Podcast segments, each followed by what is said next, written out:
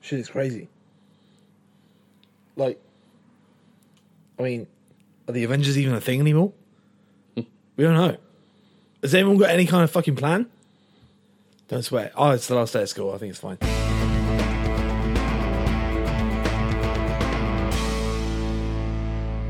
Hello and welcome to the Omcast. My name is Dom. As one half of the Omcast, I'm joined by Tom. Say hello, Tom. Hello.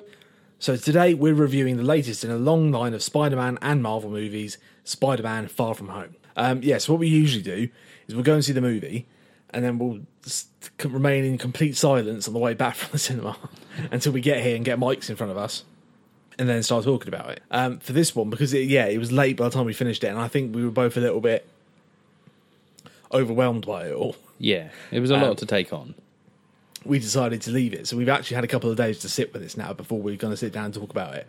Yeah, and it's good because other uh, one thing I do worry about is sometimes we're a little bit stream of consciousness for some people. Yeah. and I'm like, mm, are we just ranting about this film directly into people's ears? But yeah, so let's try it like this. See how this works. um, so yeah, we've had a couple of days to sit with it now.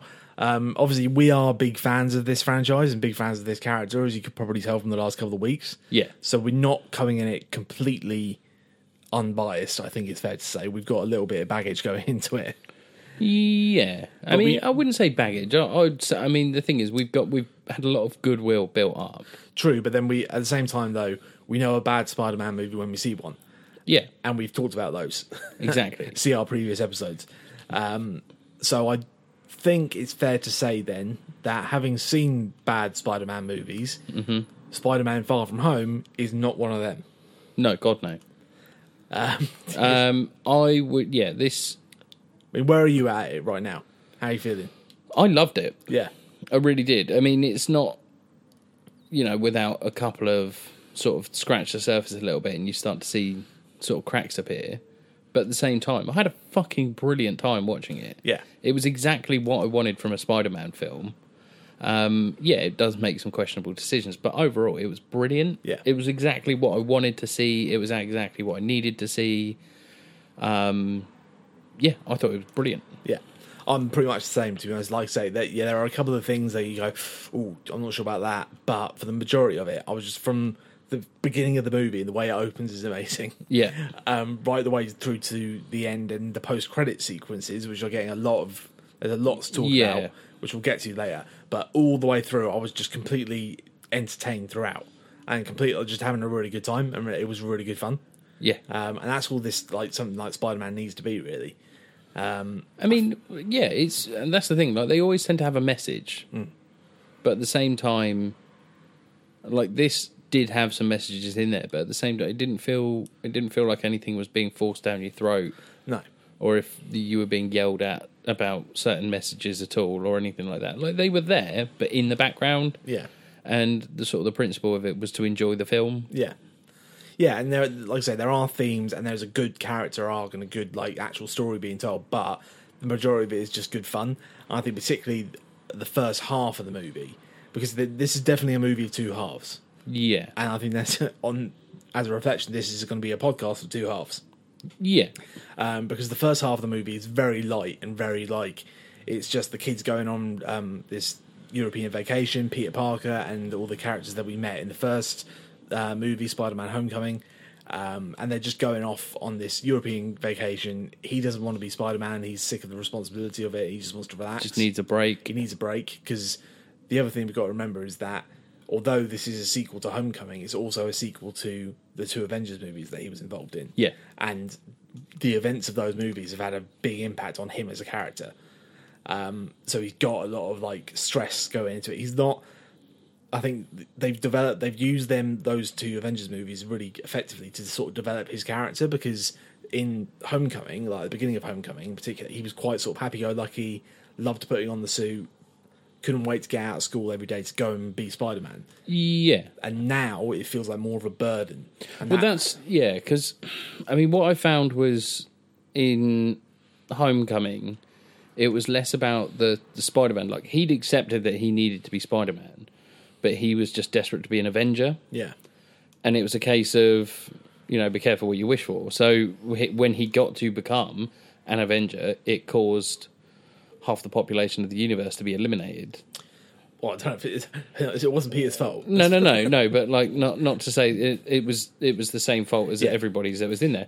But it's the way that Pete is built. He would see that as his respons- his Well- responsibility. The last thing he said to Tony was, "I'm sorry." Exactly. So, and then as it goes through that, so he sees that he feels responsible for that, and then he sees the redemption of it, and then by having that redemption has cost him this father figure in Tony, Yeah, and that, that we now move into here that he's he's not ready. Heavy is the head that wears the crown. Is you know is he's not really ready to have the mantle of the next Iron Man. no. He just wants to be the friendly neighborhood Spider Man Yeah, again. I think that's the thing. He knows now what the consequences are, and like this, like I said, that was his first Avengers mission, yeah. um, and that's what happened. Is like shit. Okay, yeah, I'm not ready for that, and that is carried over into this movie to a point where Nick Fury basically is calling Peter up and wants him to step up, and he's Yeah. actively avoiding him for the first half of this movie. Um, because he knows that whatever Nick Fury is involved with is going to be some big time stuff, and he's not ready. Yeah, And when he gets given the opportunity, his first instinct is to start listing off all the other people who he thinks are better prepared for it than he is. Which, I've, like you say, the Peter from Homecoming never would have done that. He would have just bitten his hand off, gone Yeah. straight for it. So I think they've done a really good job of using other movies to develop him. But I do feel like, yeah, I, it, still, this is definitely, it's not for. I think we're at a point now where you can't go in not knowing much about the MCU. no, To be and honest, you that's, can't just go in having just seen Homecoming and go see this one. yeah, it is a tricky, it is a really really tricky one because with, and this is one of the things that I think Marvel need to address, especially when we'll, we'll say about this in the sort of post spoiler section. But I think Marvel does need to address the fact now that they need to stop, or or not stop, or start working towards this pyramid model again, where everything leads into this final thing. Yeah. because it does there is like an alienation there Yeah, definitely. it's not easy to pick up one like if you think about any of the like the first couple of phases it's really easy to walk into that and be like okay i get this but when you get to infinity war endgame homecoming etc it's really tough Yeah. like there are the standout sort of aside parts like the captain marvel but that kind of feels like a new part of a foundation to the next stage in their pyramid Yeah. that they have Yeah, and that's something, yeah, we'll, we'll talk about that there. Um, but yeah, I don't know, because like in, one- on one hand I do feel that way, but on the other hand I do feel they handled the sort of baggage and the left the stuff from Endgame really well. Yeah. In that they did this this thing at the very beginning of the movie starts with this um, one of the videos that we saw from the from the last um, movie, which is the school like the high school tv high channel. school TV channel with Betty Brant and I can't remember the, the character. Jason Ionello. Yeah, um, and they they're just like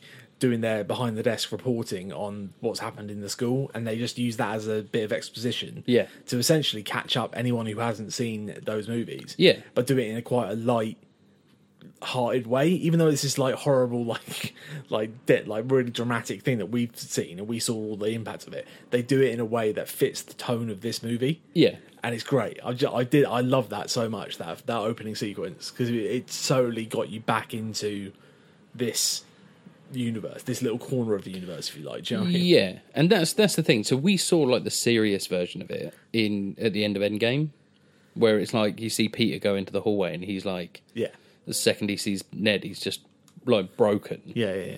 and then we're like you sort of expect that going in from endgame to this and then the first thing it opens with whitney houston's i will always love you and you're like all right i know where this is going we're, we're gonna have some fun with this then it's like they make light of it because they're like we don't want you to take this that seriously at this Yeah. point This isn't the film for that. There are No. better films for that coming down the line. I I think there are opportunities to explore that.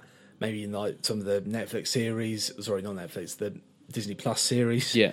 or you know other movies. But this isn't the one for that. So I feel like like some people, I think there's been a complaint that people go, "Oh, they've turned it into a joke." This thing that was so important, and like, yeah, but it wouldn't work in this context. It's kind of like what you were saying about when we were talking about Aunt May and Uncle Ben in the other movie in the uh, Sam Raimi movies.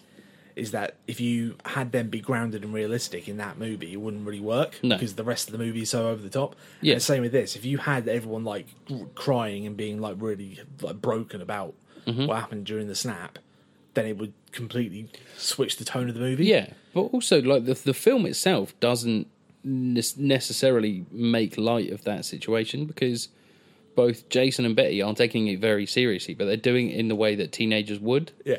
They're doing it in the way that sixteen-year-olds would Yeah, be I like, bet- "Well, why are? Well, I've already taken Yeah. midterms. Yeah, I love Betty's thing about yeah. Well, I've already taken my exams. Now you're telling me I have to start the whole year again. Yeah. Because like, god damn it, because some crazy purple dude snapped me out of existence, and now Yeah. I've got to come back. I just love the like the indignation, like like the things that they they get annoyed about, like things like um like Flash on the plane. Was get was getting champagne, and then and MJ just pointed out. Actually, technically, he got blipped, so Yeah. he's not actually twenty one. yeah, so like all those little things i'm like oh i love it i thought it was great um but they, yeah they do hint at like bigger ramifications of it like they have that whole thing with may and they're at a big sort of charity event and she there's some like line about how oh when i got blipped back into existence yeah, um the family living in my apartment were very like upset Yeah. they didn't understand what was going on so thank you to this charity who deals with all the people who've been displaced as a result of the blip i think there was something No, that that was li- a, that was a homeless cha- uh, the homeless shelter that she works at. It's, it's everything a feast in everything but name, pretty much. okay I, saw, I thought she said there was some line about people being like yeah either displaced or like they have their lives turned upside Yeah. down because of the the blip as they're calling it now Yeah. um, which is interesting and that's something that again they can explore Do you know what's a, a really amazing thing that addresses almost this exact thing? What? is the leftovers? yeah The TV show. It's um, Damon Lindelof, who from Lost fame. Just this three season thing that's brilliant. And it's kind of what I've wanted, and I think a lot of other people. I've never seen the leftovers, but I'm aware Mm-hmm. of it, and you've talked about it before. And it's kind of what a lot of people have wanted them to sort of delve into in Yeah. Marvel. And maybe one day they will. Maybe there's there's a forum for it. There's like you could potentially do it in like Agents of Shield E would be a good format for it as a season. Uh, that's not where they're at at the moment. No. With Agents of Shield, E they're doing something completely different. well, Shield's E only got two seasons left, doesn't it? Yeah, but they got a new season given to them, season six, which they didn't think they were going to get, and then suddenly they got season seven. It was like, well, hang on, where did- so now my my little tinfoil hat theory is that at the end of this current season, season six, we'll get the snap, and then season seven is going to be dealing with Okay. the snap. That's why they got given it retroactively. They got given it after Endgame had come out. Mad, isn't it? That Like, could be it. I could be completely wrong Yeah. but they just they like they finished season five on the presumption they were never going to get a season six. Yeah. and then they got commissioned not for one but for two, which is They got very, commissioned for season seven before six had even aired. exactly, which is very strange. so isn't I it- think that might be it. But I Isn't don't know. it? Um, oh, I can't remember his name. Ike Palmata.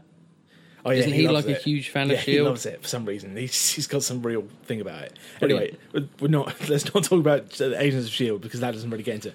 Um, but as a Spider-Man movie, Yeah, as a spider, like as I was watching this, I was like, this is exactly what a Spider-Man film needs to be. yeah, It feel it doesn't feel like it's going to have lasting effects overall.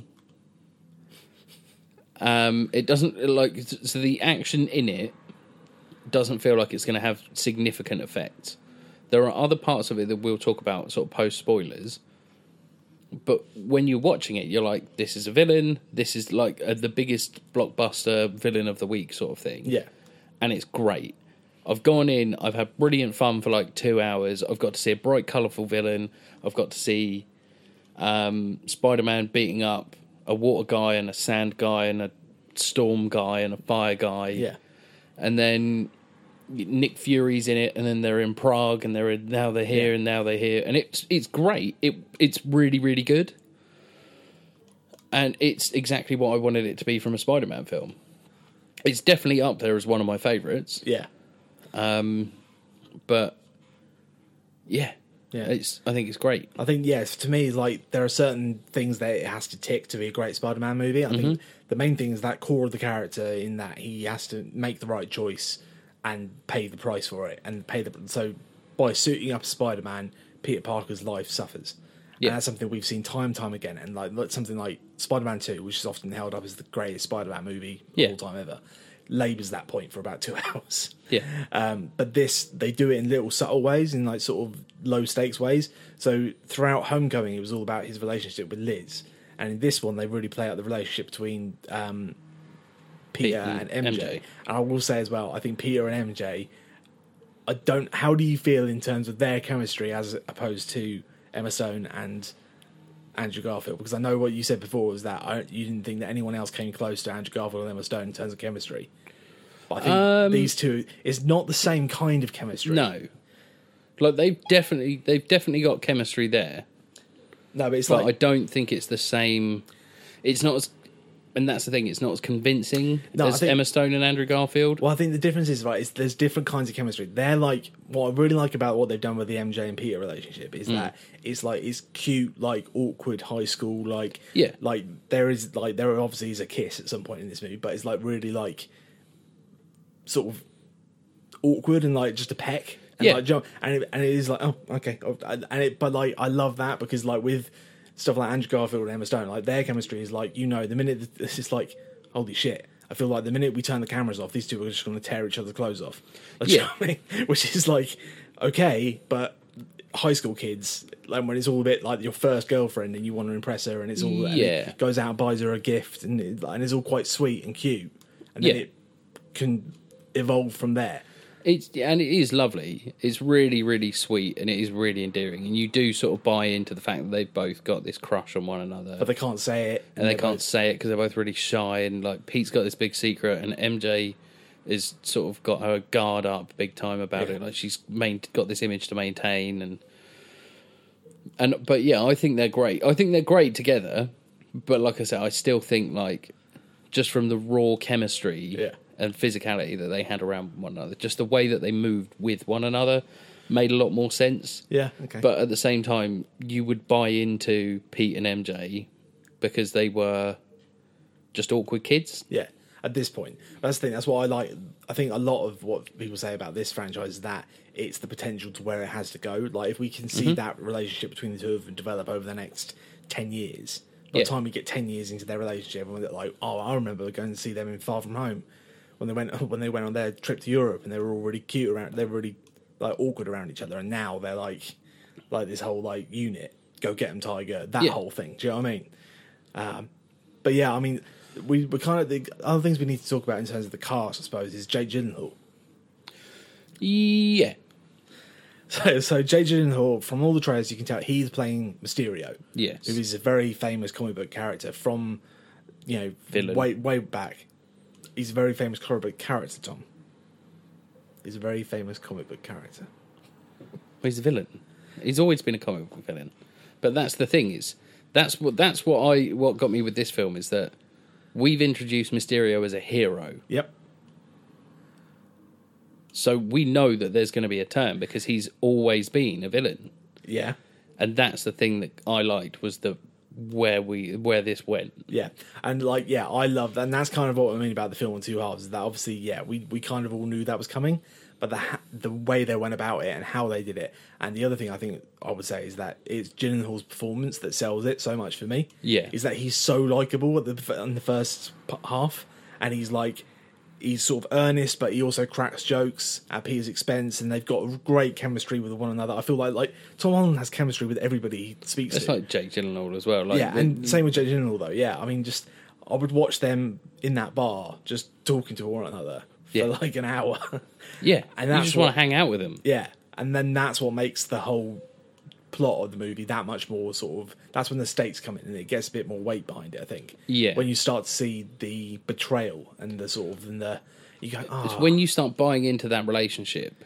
yeah, and you go- you got you know what's going to happen, but you still feel that that sinking feeling is oh god. Yeah, and that's when it that's when it went up a notch for me. I would say that like the first half, I was like, I mean, I was enjoying it, but it was like sort of Ant Man and the Wasp, sort of light-eyed. Yeah, okay, it's an enjoyable Marvel movie.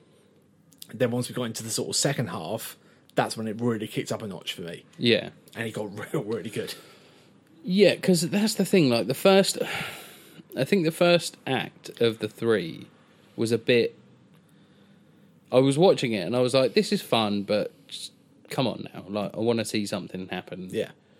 Like, and then it was it started to get a bit capery, and I was a bit like, okay, like this is good, but I've seen it a million times. Yeah. And then Act Two starts happening.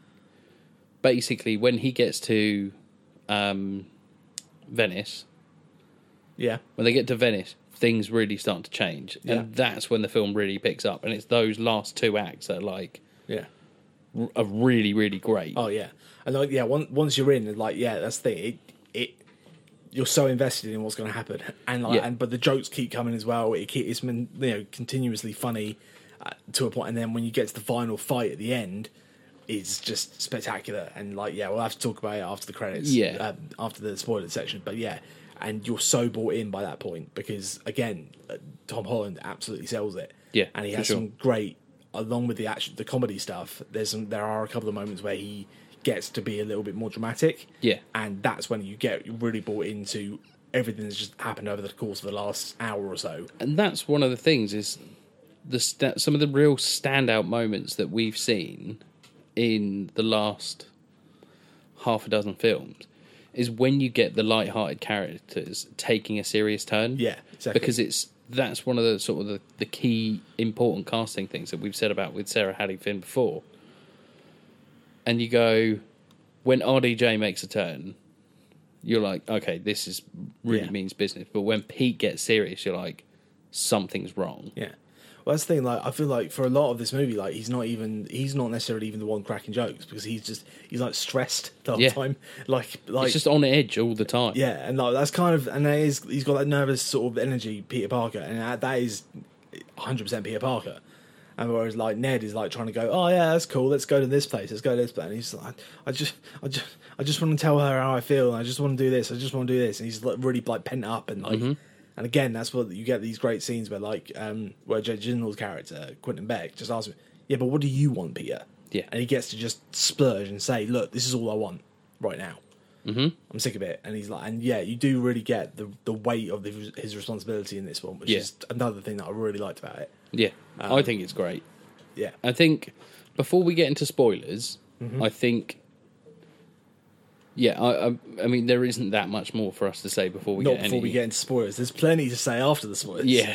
So I'm basically going to say I would highly, highly recommend this if you've seen the lead up. yeah. If you're into the MCU, this is exactly Yeah. for you. Basically, I think that if you're not, or if you prefer the older Spider-Man and don't quite like what, like there are people who don't like this version of Spider-Man, and they feel like he's Iron Man Junior, and there's all it's all about it's all about Tony Stark and the rest of it. If you're already feeling that, I wouldn't don't go and see this. Yeah. Basically, is what I would say. Don't go out and see it. Maybe catch it later on, you know, when it's on Netflix or when it's on Blu-ray or you can rent it or something like that Yeah. but don't go out if you if you already decided that you don't like this version of the character and there are things about it that annoy you this isn't going to make it better Yeah, I mean, I st- that's the problem that I've got is that I like out of any character in fiction, Spider Man's my favorite character. yeah Always has been since I was a kid. But at the same time, there are still things in this that I really don't enjoy. Well, not that I don't enjoy, that I'm just a bit like, nah. But at the same time, I'm just like, this is fucking brilliant. And Yeah. that's the thing is that I like the character more than I do the scratch the surface issues beneath. yeah exactly yeah So if you're in that way, it's like I said, like Thomas said, if if you are having those issues, then yeah, do maybe wait. But if you pro- if you love the character more than what you think, you, then you can sort of pass off. Yeah. definitely go and see it. yeah Boiler alert! Boiler alert! Boiler alert! Boiler alert! Boiler alert! Boiler alert! okay cool so before we get into all the spoilery stuff that we loved or i certainly loved anyway let's talk about your scratch the surface Hmm. gripes what's your issues talk to me So the the Edith thing yeah is at first I thought when I, when it first happened and Pete was given so Pete's given these sunglasses, Tony Stark sunglasses that have got an AI built into them as Edith. Um, And at first, I thought, oh, this is going to be like his own sort of Jarvis style AI Yeah. um, or Friday style AI. But as it went on, it became clear that it is that. But the s- but the main point of Edith is this this this series of killer satellite drones. Yeah, it's, it's a satellite with a, like a seemingly an infinite number of drones. that yeah, can, like- seemingly infinite number of drones that are all armed to the teeth, and it can all sort of smash themselves into orbit and yeah, and it's fucking like ruin everything in a this- heartbeat. global defense system that, and for whatever reason, they've given Peter. He's, Tony Yeah. decided to give Peter Parker access and complete control over it. Yeah, Um, which yeah, and it's like I I get the symbolic gesture, and I get that it's sort of part of the machinations of how we can get the film to proceed. But come on, Yeah. like Black Panther is out there, yeah, Captain Marvel is out there. There are so many more people that are like not not well, yeah, that are more worthy to be able to sort of handle it in an appropriate way. yeah, yeah. I know. And that's the thing, like I still love the film. Yeah, yeah. I still love the film, but it's like one of those moments where I'm like, if we just dialed the Tony stuff back a little bit and like made Edith a little bit less of a, a series of killer robots from space, Yeah, then I would have had less of an issue. And it's not to say that it ruined it for me at all, because like I said, like I fucking love this film. Yeah, it's me too, probably yeah. one of my favorites. Probably my top, maybe top, maybe top three. top three Spider Man. Yeah, Yeah. It's I think it's just beaten out Homecoming for me. Yeah, but at the same time, yeah, there are, and th- it's like there are, there are minor things in Homecoming that I have an issue. There are minor things in Spider-Man Two that I have issues with. These aren't things that are going to affect my enjoyment. no, I mean t- to me, like yeah, I've al- and the thing I always maintain is that there are th- certain things that are to, to my mind the core of the character, Mm. and as long as they get those things right, Yeah, everything else is kind of sort of window dressing. I can kind of I can shrug it off, even though there are things Yeah. like that. I completely agree with you about Edith. I think that is silly. Yeah. It's just it's a silly plot device and doesn't really make any sense. And it just seems stu- like if Tony was worried about him not being responsible enough before, Yeah. with a, with a um, and he took his suitor away. Would he then give him the global defense? Like maybe he's like gone mad with grief because I suppose the Tony who made that decision was five years older, having had a kid, and all the rest of it. And this was on the proviso that if maybe we bring everyone back, then and like there's a very lots of ifs would have had to happen for Tony Yeah, yeah. to make that. It's like if we bring everyone back and then I die, yeah, then Pete can have these. yeah. And it's like, but who else is getting what? Because it's like, what's Hawkeye getting? Hawkeye gets nothing. Exactly. It's Hawkeye- like, Hawkeye should have to Hawkeye be gets there. his fucking mortgage paid off, and you know he g- his kids get to go through college, and you know, and it's like, and then you, what does Bruce get? What what does everyone else get? Because, but it's like, because this fucking sixteen-year-old's just been given a series of weapons of mass destruction. Yeah, and like yeah, you're right. That is a silly plot point. But at the same Um, time, like I said, it didn't detract my enjoyment from the film. It was silly, as think- much as it is the silly thing in Iron Man One when he's like, oh, "I'm not making weapons anymore, so I'm going to make this armored weapon and go and kill people." Yeah, it's a stupid. It's a logical, like, yeah, it logical doesn't- fallacy. Mm-hmm. It doesn't make any sense, but just go with it. And I think, to my mind, I think it ki- it's all worth it because of what happens once Beck gets hold of that technology. Yeah. because basically, what the point, the plot of the first half of the movie, if you like, is that Beck is going to try and manipulate Peter into giving him control of Edith, Yeah, and that's what he does. and we only find that out when he hands them Yeah. over. So he hands them over, and then we have that great reveal when they just do the hologram thing. And it turns out the pub that they were sitting in, or the bar or whatever, most of it was hologram. Yeah, And it was just like a bunch of hologram people, and it was all a fake setting. And he's just he's there, and like suddenly Gyllenhaal just turns on a dime. He's got this great big smile on his face, and he goes, "Was that so hard?" And you Yeah. just go, "Oh God, it's Qu- it is Quentin Beck. It's the you know the con artist, the Yeah. special effects man." And but then what I love that they did is they linked it back into some MCU continuity yes, because they talked about the scene that we saw back in Civil War, which is when Tony used a similar sort of technology, this um, hologram technology, to- Bath. yeah, bath, um, to show like his a scene with him and his parents. The last time he saw his parents, and it was this like perfectly photorealistic, like you know, hologram that you could walk around and you could Yeah. interact with. And then what they're saying is, oh yeah, Quentin Beck was the w- guy who invented that technology, and Tony just hijacked it, used it for his own little therapy session, and then fired back. Yeah. And it's like there's so much more you can do with that technology, and you go, oh shit, yeah.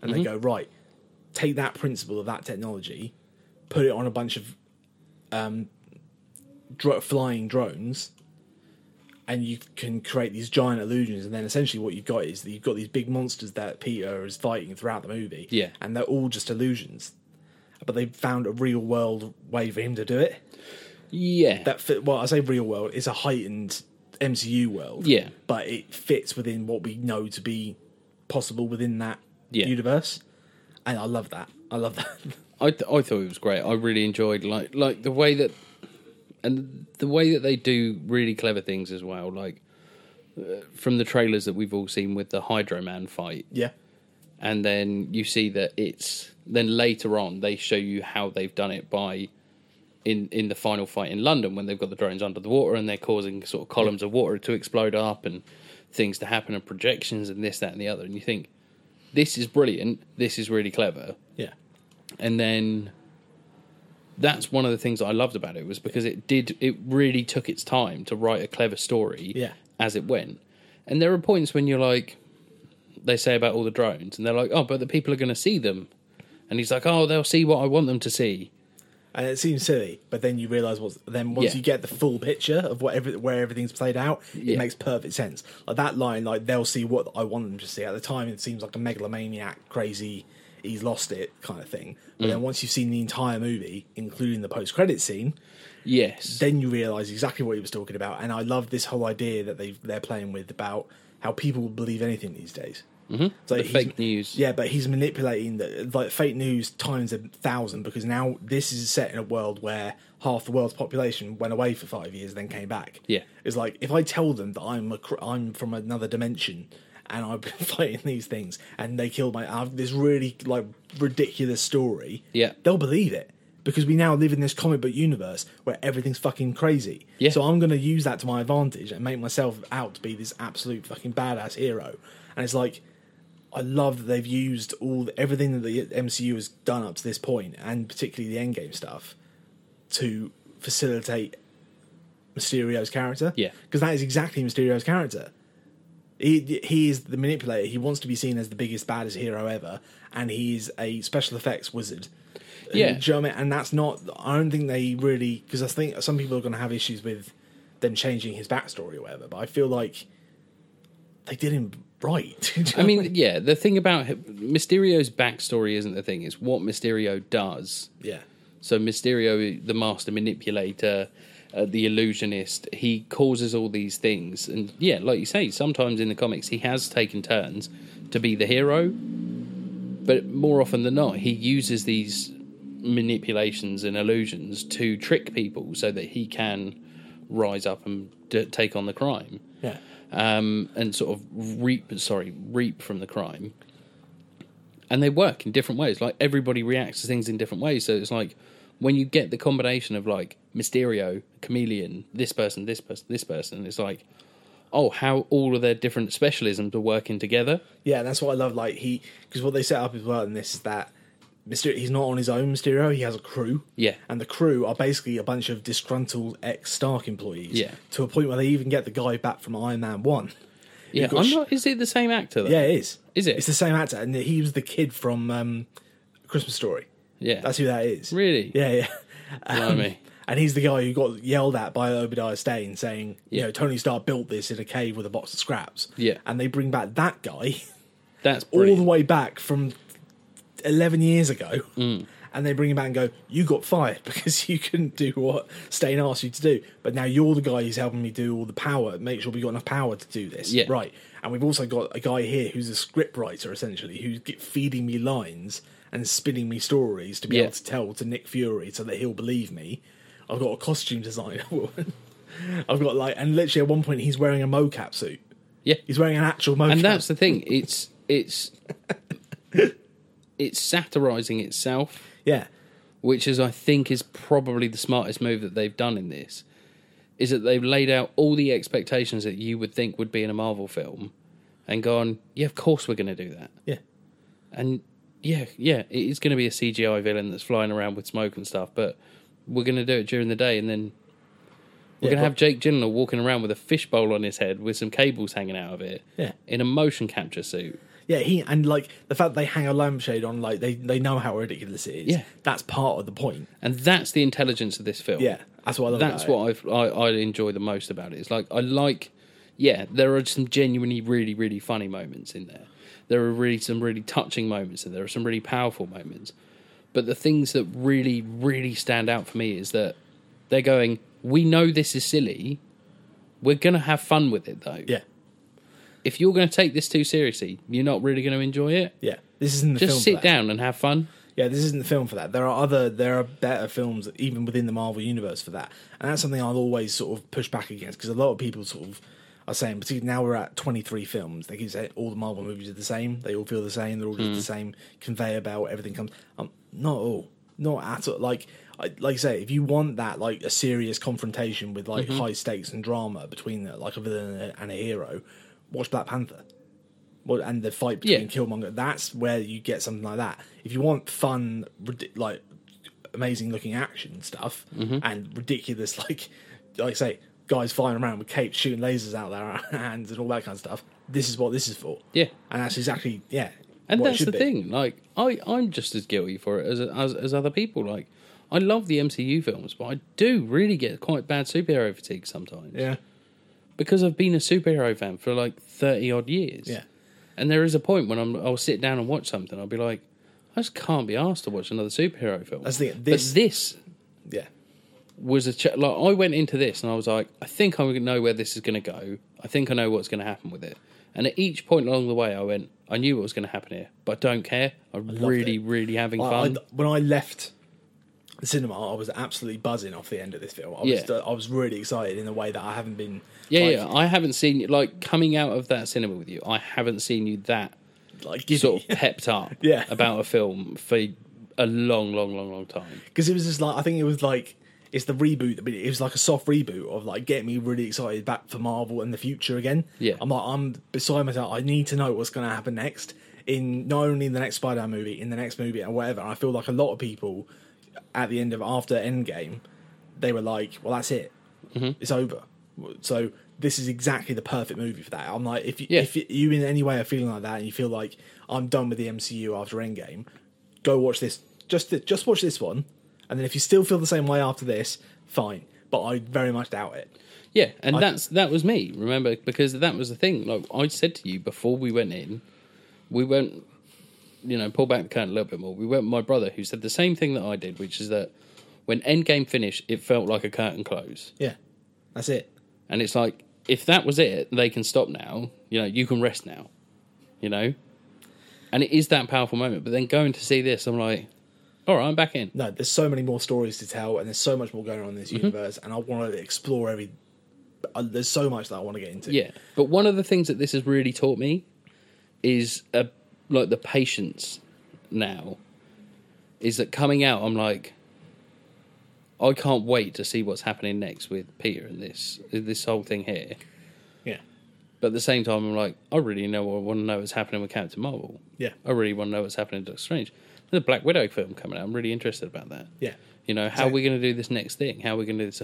I don't want it right now because if if there's if there's this No, I feel constant that bombardment, the I'm fact just going to. they've- I think they've paced again. They they're so smart in the way they've done this because they've paced them out perfectly. I think this Yeah. this came out just as like all the hype sort of come down from Endgame, and we've sort of accepted it, and this came out, and everyone's going to see it. It's making a massive amount of money apparently already in the first week, Yeah, um, and everyone's all over it. It's definitely had a boost from Endgame, but it came out just at the right point. I think if they'd left it till like October, then there wouldn't be enough of a gap between this and whatever the next one is, which is going to be Mm-hmm. yeah. Black Widow, I think, probably in May. We don't even know. We don't know. All we know, all we know is at this point there are two Marvel movies coming out next year. Yeah, One of them's going to be, I think, slotted in for May, and then there's another one in like November. Mm-hmm. So now what they've done is effectively they've got us almost an entire year now to wait for another Marvel movie, and but by leaving us on this point, They've got us hungry for more. I think if they'd left it after Endgame, then there would have been like interest would have waned over that Yeah. eleven month period. People would have moved on. People would have gone into you know Star Wars or when we would have gone, oh Marvel, they they coming back, are they? They're doing more. But because they did this, Yeah. Mm-hmm. and left us on this big sort of mic drop moment, and we're all like. Yeah, but wait a minute. What about what? what, what, what, what, what? And now we're all clamoring for more again, and you know they're going to come out in a few weeks' time at um, Comic Con Yeah. and just blow all our tiny minds. Yeah, and that's the thing. Like, I, I really, really want to see it. I'm not at the stage now where I'm like, like, just hanging around outside of Figgy's door and like listening at the cracks because I'm like, right, they got this. They've They're got in it. control. They I have, can go yeah. off and do my thing. The kids are going to college now. They're they're self, you know, they're self reliant. They can do what they want. I'll come back when they're ready. Yeah. And I'll be all right with what they've yeah, got. and they and they yeah, like I say, they 100 percent know what they're doing. Um, I mean, before we move on to talk about the the post credit scenes Mm. and stuff and about what they mean, the one other thing that I will point out in a particular sequence or a couple of sequences that I think are amazing and worth talking about. One of them is the Mysterio illusion scene. yeah. which was like ripped straight out of a comic book Hmm? and looked fucking incredible. and I can't believe how good it looked and how well realized that was. It reminded me of stuff like the like the Arkham Asylum um, Yeah. games where you go into the- Scarecrow challenges. yeah, and like suddenly Mysterio's huge, and then he puts Peter into like a little snow globe of New York with the Yeah. Avengers Tower on it. And but what I loved about it as well is that not only did it look visually amazing, and one of the most vi- you know visually like clever things I think in the MCU and like inventive that we've seen for a long time since maybe Doctor Strange. Yeah. It was also character driven, like he was playing on Peter's fears and Peter's insecurities about himself, and like Yeah. ma- maybe if you've been better, you're just a kid in your pajamas. That's all you are, and that's all you'll ever be. Yeah. Maybe if you've been better, it's like, and it's like. It's written. It's like the core of the movie. It's really breaking him down, but not breaking him down like by punching him in the face. It's by break, getting in his head. And then pushing him in front of a and train. then pushing him in front of the train. so it's a one-two punch. It's a perfect one-two punch. um, so yeah, I love that bit. Yeah, I love I that think it was brilliant. My, my sort of My standout jaw was moment, on the floor. I was just like, oh My, yeah, my standout moment for that was the spider sense yeah. scene. So what you mean the in London? You mean Yeah, yeah? Oh, the whole London sequence on London Bridge, I thought was fucking brilliant because it was some of the best web swinging we've ever seen. Yeah. Mm-hmm. and it looked absolutely spectacular. Like the bit where he goes, so he flies into the illusion, and he's flying around, jumping from drone to drone, tying them all up in his web. And it's just like, oh, it's just Yeah. perfect web swinging. But like you say, spider sense. yeah, and that's the thing. It's something that they've not really gotten into that much in the sort of in the film so far. So we've had like the oh god moment, and then he jo- dodges out the way of something. Yeah. but we've also seen him get caught a lot.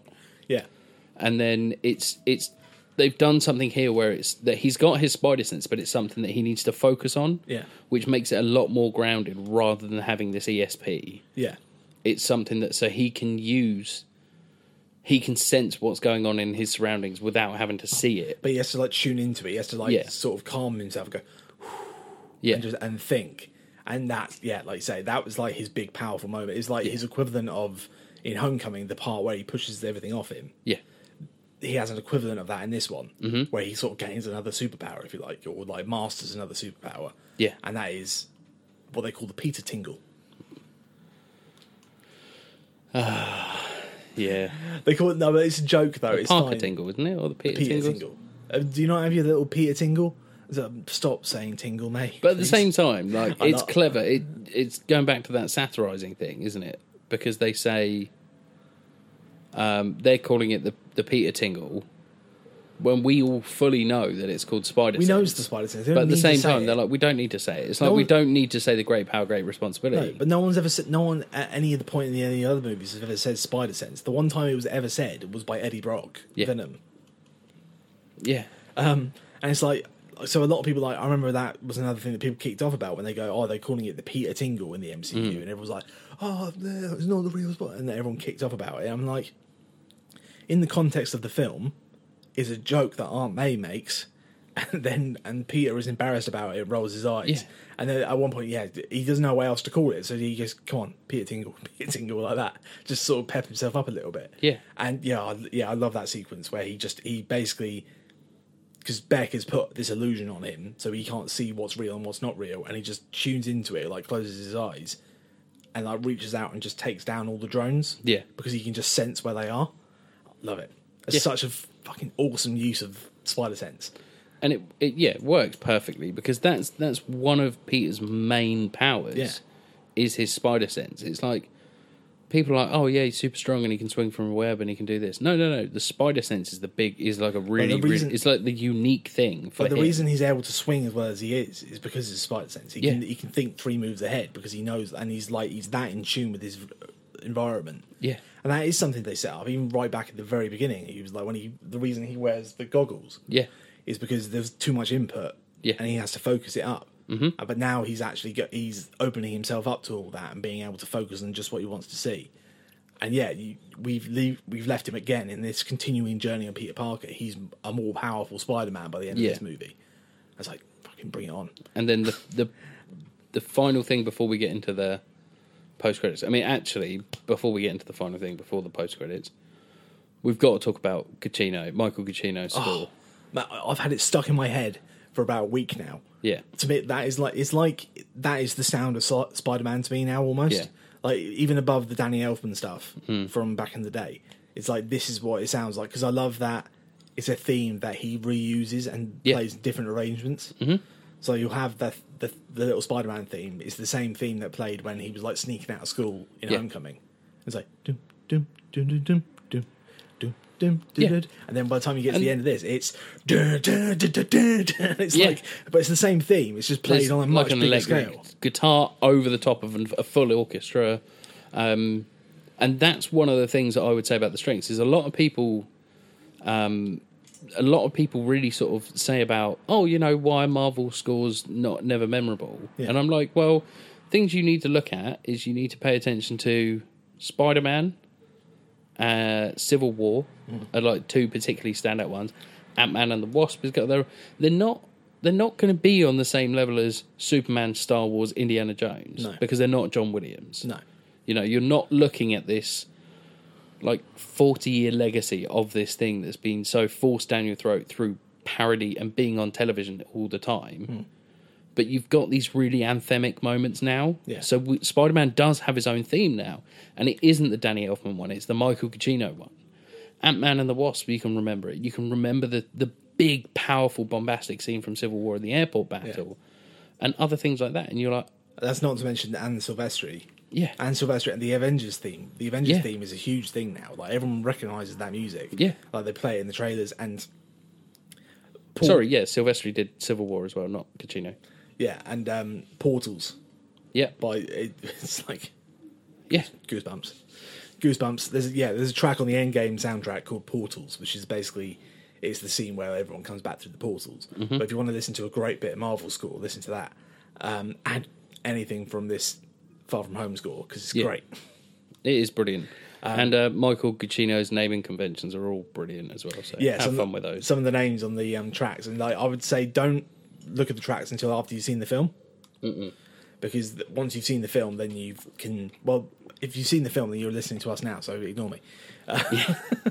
um, but yeah, so great point to sort of get into then is that score and that like theme playing is played in this final scene of the movie, whereas Peter swinging through Manhattan yeah, which is like quintessential Spider-Man. I've been wanting it from this particular version of Spider-Man since day one. Yeah. and it's like the thing, the last little piece of the puzzle to make him now he's Spider-Man.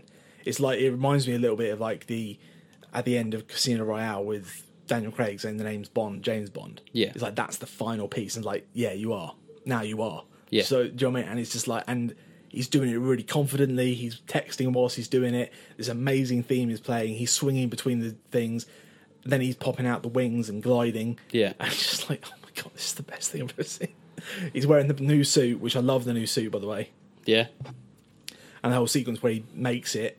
I Listening to- prefer the blue. I do yeah, I know what you mean. It, blue and red is like what Spider Man should be. Yeah. But just as a striking bit of iconography, I think it's cool. I mean, the black and Yeah. And I think that I know how they'll play it back. They'll be like, "Oh no, no more. You've gone back to the blue." And he'd be like, "Oh yeah, I was in the dark place and I had the black on there." yeah, they'll they'll do something. I'm sure. Yeah, I'm I'm certain they'll go back to the blue at some point. And Um, Oh like, yeah, he's not going to stay in that. no, I think at, at the end of the day, the, the different iterations of the suit are there to sell toys and stuff. We all know that. Like, we're not, I'm Mm-hmm. not, you know, we're not idiots. But I've got it equipped as my Spider-Man suit when I play Spider-Man PS4 right now. course you So he's slave to capitalism. didn't cost me anything, did it? It was free. No, So what do you want?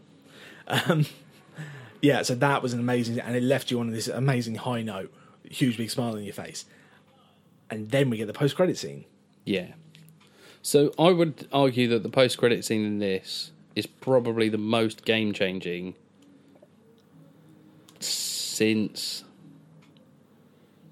the reveal of Thanos. Yeah, but even that wasn't that like that didn't tip the board over immediately. That was something that was seeded for something that like to that that Thanos reveal at the end of Avengers that didn't pay off until well, it didn't pay off until Infinity War. Really, I No. mean, he was he was in Guardians, but he didn't do anything. He didn't get out of the chair. No, but then, but that's what I mean. It's like, but knowing that reveal of it being you being them being like, because they were, it was always like him and he. It was never River. And then when you're like, holy shit, they're doing Thanos. Yeah. I guess so, but I think I think this one the thing with that is I think it had it would have had a massive impact for comic book fans and people like yourself. So when I first saw it, I had to look up who that was. Yeah. I'm not gonna lie. I think and I think a lot of people would have done as well. That was back in the fairly formative days of Marvel when we weren't all quite as into it as we are now Yeah, because of the movies. Um, so for the vast majority of the people in the audience, they would have had to go away and find out who was Yeah. that, who was that purple guy in the credits of the Avengers. Whereas this, I feel like first of all, I love the fact that at our screening, not a single person got up after the credits started Nope. rolling because we all know this is Marvel and it's not over. You got to wait for the credits. And second of all, I feel like this, the impact of this. You don't have to be a Marvel fan or know have any prior Yeah. knowledge to understand the significance of what happens. So, to before we get into it, I have to sort of explain what happens. So, yeah, Pete is he's just done, gone swinging around with MJ. She said she never wants to do it again because she's Yeah. freaked out, which is I thought was a great touch. And then as he's going away, a big screen turns on and it's some news report saying, "Oh, we've just had this new footage in from Quentin Beck that he shot just before he died." And here it is, and they show it, and it's Quentin Beck, Gyllenhaal, like bleeding on the floor, and he's you can just see out of shot without his face in it, Peter Parker, Spider Man, and he's manipulated the footage so it looks like Spider Man is ordering the drones to kill people. Yeah. and he's like taking over, and he said, "No, I can only I can be the next Iron Man," and it looks like he's the bad guy. yeah, And that's one bombshell, and you're like, "Oh shit! Oh no!" And then they go, "Oh, here's the guy who's gonna um, read the report for you from the Daily Bugle," and you go, "Oh, Daily Bugle! Oh, that's, that's a cool little nod." And then they go, "J. Jonah Jameson." Cuts over, and it's fucking J.K. Simmons. I, couldn't, I couldn't believe that they got J.K. Simmons back. that was brilliant. Oh my god, that must be the best mo- cameo they've ever. Like, do you know what I mean? Because Like- they said that they they that wasn't even shown to test screenings. No, the the one little hint that I found I found out, out about this retroactively was that he was at the Far From Home um, premiere. Yeah, Everyone was like, "What are you doing here?" yeah. well, But even but I didn't know about that until afterwards. Like Mm-hmm. no one knew about it. Yeah, and they like you said that was the reason. Like on press screens and stuff, everyone was like, "You cannot say anything." Like they took people's phones off them and all the rest of it. And Yeah. they're like, "You can't," because this is such a big deal. And fucking hell, did it did it play off? Like because Yeah. the reaction from like us in the audience, we were like, "Oh my god, they got J.K. Simmons back to play Jonah Jameson," because that's something we never talked about in our previous episodes, no. and that is shame on us. Yeah, yeah. I mean, it is. It is because he was fucking great, and he is. It. It's difficult to ever say that you could absolutely nail casting because it's always quite subjective. I Like think- because people like when like you say about like oh um Wolverine. yeah like Wolverine and people are like oh he is and I'm like no he's not at all he's absolutely not Wolverine he's that guy that you saw in a film as Wolverine that you now think of Yeah. but J.K. Simmons as J. Jonah Jameson, you're like, well, yeah, obviously, yeah, it's. I think it must be probably up there as the most dead-on Yeah. accurate like representation of a character. Mm-hmm. And I will say they've changed the look of him Yeah. now. He doesn't have the same um yeah, what should- The buzz cut. the buzz cut that he has or or the um and that whole look. He still has the tash. He now he's bald. Mm-hmm. But I feel like yeah, he's gonna he's gonna bring it, and I hope that he, Yeah. they're gonna give him more to do. And like they've got to pay that off. They can't just have Well, him that- do. and that's the thing they've they've moved it to like the DB online, so the Daily Bugle online, which is more in line with the comic books as well now, which is because it's the DB, Yeah. and it's a news website. Yeah, and it look a lot of people have said that it looks a lot like um, the Alex Jones guy, who's it was like um, in, Infowars.net. Oh, This okay. conspiracy theorist nut. He was the guy who like was shouting about how they're putting something in the water to make the frogs gay. Okay, He's that guy. But they and literally like even the way they've set it up in terms of where the logo is and where J, JJJ is sitting and all the rest Yeah. Ah, of it, he looks like that. That's what Okay. they're going for, which is going to be an interesting angle to see how they then play it going forward because Alex Jones and that whole he's been largely discredited to a point where like he's not allowed on like Facebook and YouTube anymore because they said Right. we don't allow his sort of it's like fake news conspiracy theorist nut job. yeah, So they could go down that route with J. Joe and Jameson. They could say that yeah, it's it's all un- unsubstantiated. yeah. conspiracy Well, I mean, now. he always was like the tabloid. yeah, he's editor, tab- but so- like this is what tabloids are now, I guess, isn't it? yeah, It's your Buzzfeeds. It's your yeah. yeah, But the biggest game changer that we still haven't talked about is that what they then do. yeah, Once Beck has established that Spider Man's bad guy, he then goes, oh, and Spider Man's name is. And then there's this big like crackling moment. And you're like, oh shit, are they gonna? And they go, his name is Peter Parker, and they show a photo of Peter's Tom- high school picture. Peter's high school pho- photo, and then it just cuts like because Peter's watching all this in his Spider Man suit, and he just grabs his head and goes, "What the?" F-? Because each each of these has to end Yeah. with a "What the fuck," and then it ends. And that's it. And it's just like,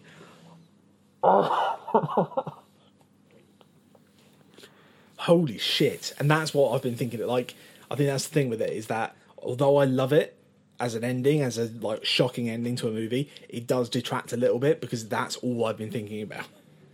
Yeah, I'm not thinking too much about the rest of the movie. All I'm thinking about is, oh my god, how are they going to get out of this? yeah, and that's the thing. It's it's it's literally the Daisy. Uh, it's literally the Duke, Dukes of Hazard ending. Yeah, well, how are the boys going to get Yeah. out of this one?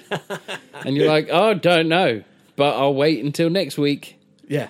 because I'm obviously going to see it. Yeah. And then you're like, well, shit, okay. And I can't. I d there's so many things because you know Peter Parker's secret identity is such a massive part of that character. Yeah. and has been throughout all the different iterations of it, both on screen and in the comic books. He's one of the only character. Like there are a handful of characters who have got secret identities. Really, I mean, there's like Superman and It's more so in DC than yeah, it is DC Marvel. in particular, like Marvel, not many really. No. and particularly not in the MCU. None of them really. Everyone knows who Tony Stark is. Everyone knows Mm-hmm. who Steve Rogers is. So, but this is it's been such an important part in both in all the Spider-Man movies that we've had with Tom Holland about who knows who is he's Spider-Man, who doesn't, and they've already like they've already broken a few rules, and a few people were already upset about how Aunt May knew who he was, Ned knew who he was, Yeah. but now they've gone right. if you didn't like that, you're not going to like this. Everyone knows who he is now. Yeah. Because one of the issues that I had was that it wasn't that tidy of an ending. Because after Beck was dead, you're like, okay, Beck's dead. All these other people know his identity because they were all in the pub at the same time. Yeah, but And no, you're like, no. there- there's like half a, there's at least half a dozen, well, probably ten people in that pub How many- that have how- all seen his face and have all, all heard him say, "And Peter Parker." about half of them are were holograms. No, no, no. But when you saw you saw the scene when he's like walking up and down the bar, Yeah, raising a drink to everyone and himself, there's at least yeah, there's at least six or seven people there. yeah. Oh, what, oh, what you mean? It wasn't a tidy ending until they did the post credits. And then you go, yeah, and I was like, It well, fixed what that the issue fuck? for you. Like, like, now, even more people know about his secret identity, and it's, and then they go, and now everyone knows, yeah, and you go, oh, fuck, yeah. okay. Because Exactly, the and it last can- time this happened was in was in the the comic book Civil War, when he revealed his identity to everybody, and there were there was some of the stuff that came out of it was really good about like his identity being revealed and like all of a sudden all of the villains were like he's done. He's done. We're going after his loved ones. We finally found out who he is. We're doing this. J. Jonah Jameson sued him. Everything was kicking off about it. And then they did the whole brand new day thing, which was like an awful, stupid thing that they did. But they wiped like the whole world's memories or something, didn't they? So they don't Yeah. remember anymore. They Well, I wiped don't- everyone's memories by having Spider Man make a deal with the devil, and then it was like Yeah. loads of things happened and it was stupid. but yeah, with this, like it completely flips the table on everything. Yeah. So that, and I, what I love about it is that it's that thematic thing that we get- we keep going back to is that there are consequences to being Spider Man. And so the reason this happened is because he decided to step up and go and stop Quinn and Beck. If he hadn't, because what Quinn and Beck was going to do is cause a load of destruction, people were going to die, and then he was going to be a hero. Yeah. And like Peter could have just got his friends out of there and maybe it would have been all right. Instead, he decided to go with Happy. He got the new suit and he stopped him and he and he saved the day. And by being the hero, his the consequence he's now paid for that is, oh, we've just ruined your entire life because we've just told everyone who you are. And it's like that is like the ultimate like distillation of that being Peter Par- being Spider Man makes Peter Parker's life shit because not only that is like no no being Peter Parker being being Spider Man destroys Peter Parker's life. Yeah. In this instance, like that's it. That's he it. can't, He can't go Everything's back. To, over. he can't go back to school. He can't go back to like Aunt May, or I don't know what he's going to do. I don't know what he's going to do, and I need to see it. I need to Yeah. see it now. Like, and yeah, I love it. I love it. Um, I'm slightly concerned about how they're going to do it because I think that it's very early in his career for something like this to happen. Yeah. So either they're going to do something with the scrolls. Yeah, you've got a theory about the scrolls, haven't you? Yeah, it's not really so much a theory. I just think that they'll go because they're, they then then the next the end credit scene is us being shown that Fury and Hill, as they appeared throughout this entire film, were both Skrulls. Yeah. reporting into the real Fury, who was on like some Skrull super ship. Yeah, it's not just any scrolls as well. It's Ben Mendelsohn and his Yeah, wife. so from- Talos and oh, I can't remember Sorin, I think. Sorin, Yeah, and so the two of those acting as Hill and um, Fury, which has explained some of the weird characteristics that Fury and Hill both had. yeah, But yeah, I think basically what they'll lead up to is some sort of secret invasion esque Yeah. storyline where, yeah, the next Spider Man film will be him having an identity crisis, almost like like similarly to the comic books, but um, and then something will happen that will discredit it, yeah. and people will be like, no, some people like it'll be then it'll be go down to like a 50-50 of people being like, actually, you know, I don't think I think he is just a kid from Queens, and then something will happen where it'll be like, oh, he was he's he's not because then they got this scroll to pose as Spider Man, Yeah. or as Peter Parker, Yeah, I, just, I don't know because to my, my issue is, I suppose, like how are they how are they wi- write their way out of it in terms of the question will become why would Mysterio and Jameson and everyone involved why would they set up a random fifteen you know sixteen year old Yeah. kid from Queens of all the people they were going to pin it on why him Yeah. it's very specific and weird Yeah. like like why would you make it a child for a start why would you not make it an adult like Mm. so that would be the question then I think but that maybe that's going to be something that's going to be like like say they'll get into the whole divisiveness on it and they'll be like spider-man truthers who believe Yeah. peter parker really is the spider-man Yeah. Mm-hmm. and mo- everyone else is like no we know that's not the case but it'll be interesting to see how that goes on so like if they fo- keep following through tom holland is like when he goes to college is he going to have a bunch of people like hey you're that spider-man guy aren't you i'm like no i'm not yeah, I hey saw Spider Man, do a backflip, hey, come on, Spider Man. Yeah, exactly. And it's like, I'm not Spider Man. Like, for God's sake. Like, Yeah. But, like, that's a completely different dynamic. And I don't know how I feel about it. Yeah. And like the, again, like I say, there there is precedent for this stuff to happen in the comics, and it's quickly swept away. And it's like, oh, he's Spider Man's pal, or he's this, or he was there at the same sort of time, and this, this, and this, and they can find ways to get around it. But at the same time, I'm so so interested. I'm so bought into where they go with the Spider Man Yeah. stuff. Because next. that's something else I feel like this, whatever they do with this next Spider Man, if it's the next Spider Man movie or if they do a secret invasion, because that's the other thing is that this might be an issue that is resolved or partially resolved in between. Like, do you know what I mean? Like, we don't know, like, things happened between Homecoming and Yeah. Far From Home, which had a massive impact, and then we could have the same thing here. Mm-hmm. There could be p- progressions in Peter's story before we even get to the Spider-Man three. You never that might do the fucking clone saga. Oh God, they won't do that, will they? No, God, they won't do that. Uh, um, but I, yeah, all I can hope is that like I feel like again they get the characters right, and Kevin Feige would not have signed off on. Oh yeah, you can reveal his identity Yeah, if they didn't have a good plan for how to go about it. yeah. Like, I 'cause mean, he knows what's important to that character, and who like he hires the right directors, and they will fire a director if they're not seeing eye to eye, Yeah. and that kind of thing. So they're not going to have such a massive shift in the character like that unless they've got a good plan Mm-hmm. for how to go about it. So again, I've got faith. yeah, They still haven't steer, steer me wrong. Twenty three movies in, yeah. so I'm, I'm hoping. And that's the thing, like, like we said before, if the worst is if the worst they're going to give us is Thor: The Dark World and Iron Man Two Incredible Hulk. and Incredible Hulk, which aren't really that bad No, they're not. in the grand scheme of things. They're just not that memorable. No. But at the same time, if that's the worst they're going to give us, and the best is stuff like this, Endgame, Infinity War, Yeah. Civil War, I mean, yeah, th- that's another sort of question, I guess, is where does this stand for you in terms of the MCU? I mean, you talked about it as being up there. oh, it's really high. it is really high. Is it in like your top five? Is it in your top ten? I don't know. It's, It's a too, bit too early. early. Yeah, it's too early. to say. Um, I mean, I'm seeing it again tomorrow, Yeah, and then I'll probably be able to have a better steer on where I want to go from there. yeah. Um, I mean, yeah, Christ. But yeah, I'm so excited. And there's so many like there's little things in there like this whole scene that we're talking about as well at the end happens around what used to be Avengers Tower. yeah, So he flies through like an atrium. There's like a, a cutout. almost like the hole in an O. Yeah. It's a bit like that, isn't it? So s- there's loads of speculation about what that building is. It's like they never showed us the top, they never showed us the sign because some people thought that, that what they were remodeling Avengers Tower, and they set that up in the last movie as well. Yeah, They sold Avengers Tower in in Homecoming, and everyone was like, right, well, obviously it's going to be Oscorp, isn't it? And then we don't get the reveal yet. And then the other thing that now people are starting to speculate on, now they've got the rights back, is maybe it could be the Baxter Building for the Fantastic Four. well, that's what I said. But then, have you seen that little thing about the um, the bus stop? I think it was either a bus stop or a temporary wall that's down ne- near to Peter.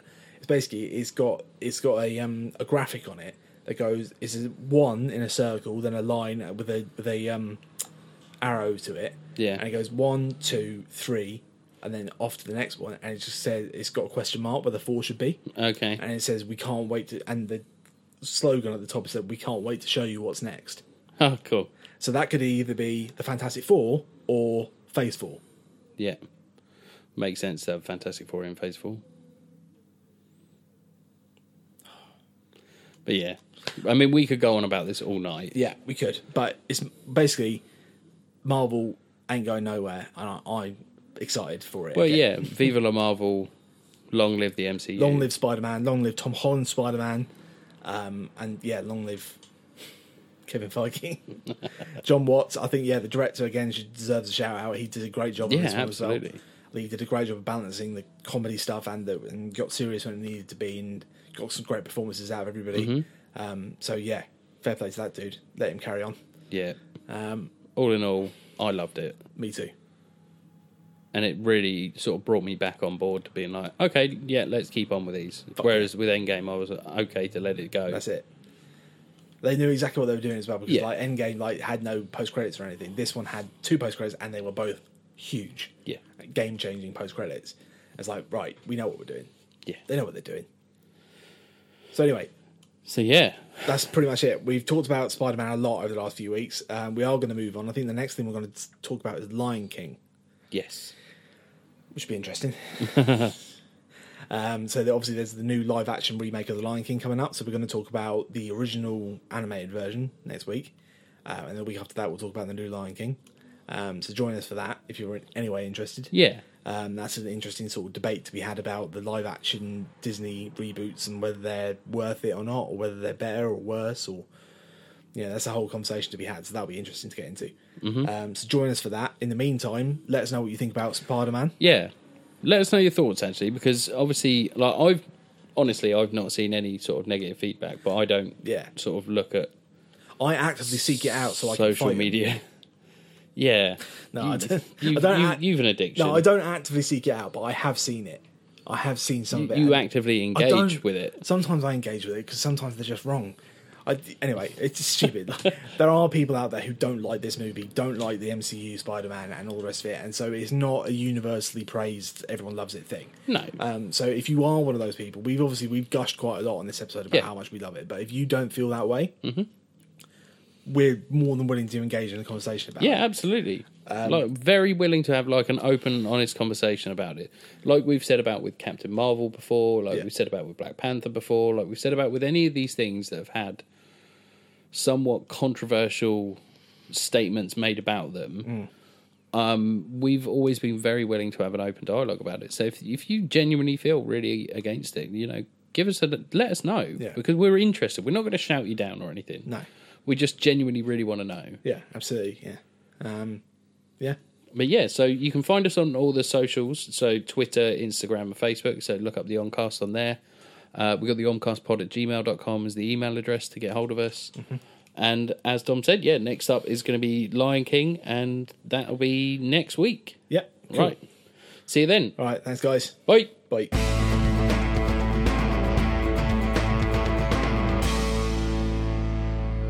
Do you know as well? you- So you know when they're on the plane, Mm. there's all these documentaries. There's like someone's done a screen grab of that, and there's like there's one that's called the Snap, and it's a picture of the Infinity Gauntlet. Oh, really? Yeah, so there's that. Because I saw there's- there was one there's about fi- Wakanda. Yeah, There was- finding Wakanda. There was one about Eric Selvig, Eric Selvig was doing a talk and there's a on Tony Stark one. what was it? Something to do with Nova. That no, that's what Eric Selvig was giving a lecture on. Something Right. to do with Nova, or no, I think he was gi- he was giving a talk on Einstein Rosen bridges, Right. and there was another thing that said Nova, and then there was the Tony Stark Iron Heart, Uh, yeah. the greatest. He was the greatest man who ever lived. Even dead, I'm the hero. Yeah, I like that bit, but there was a lot of, like, yeah, we'll get into it in a minute.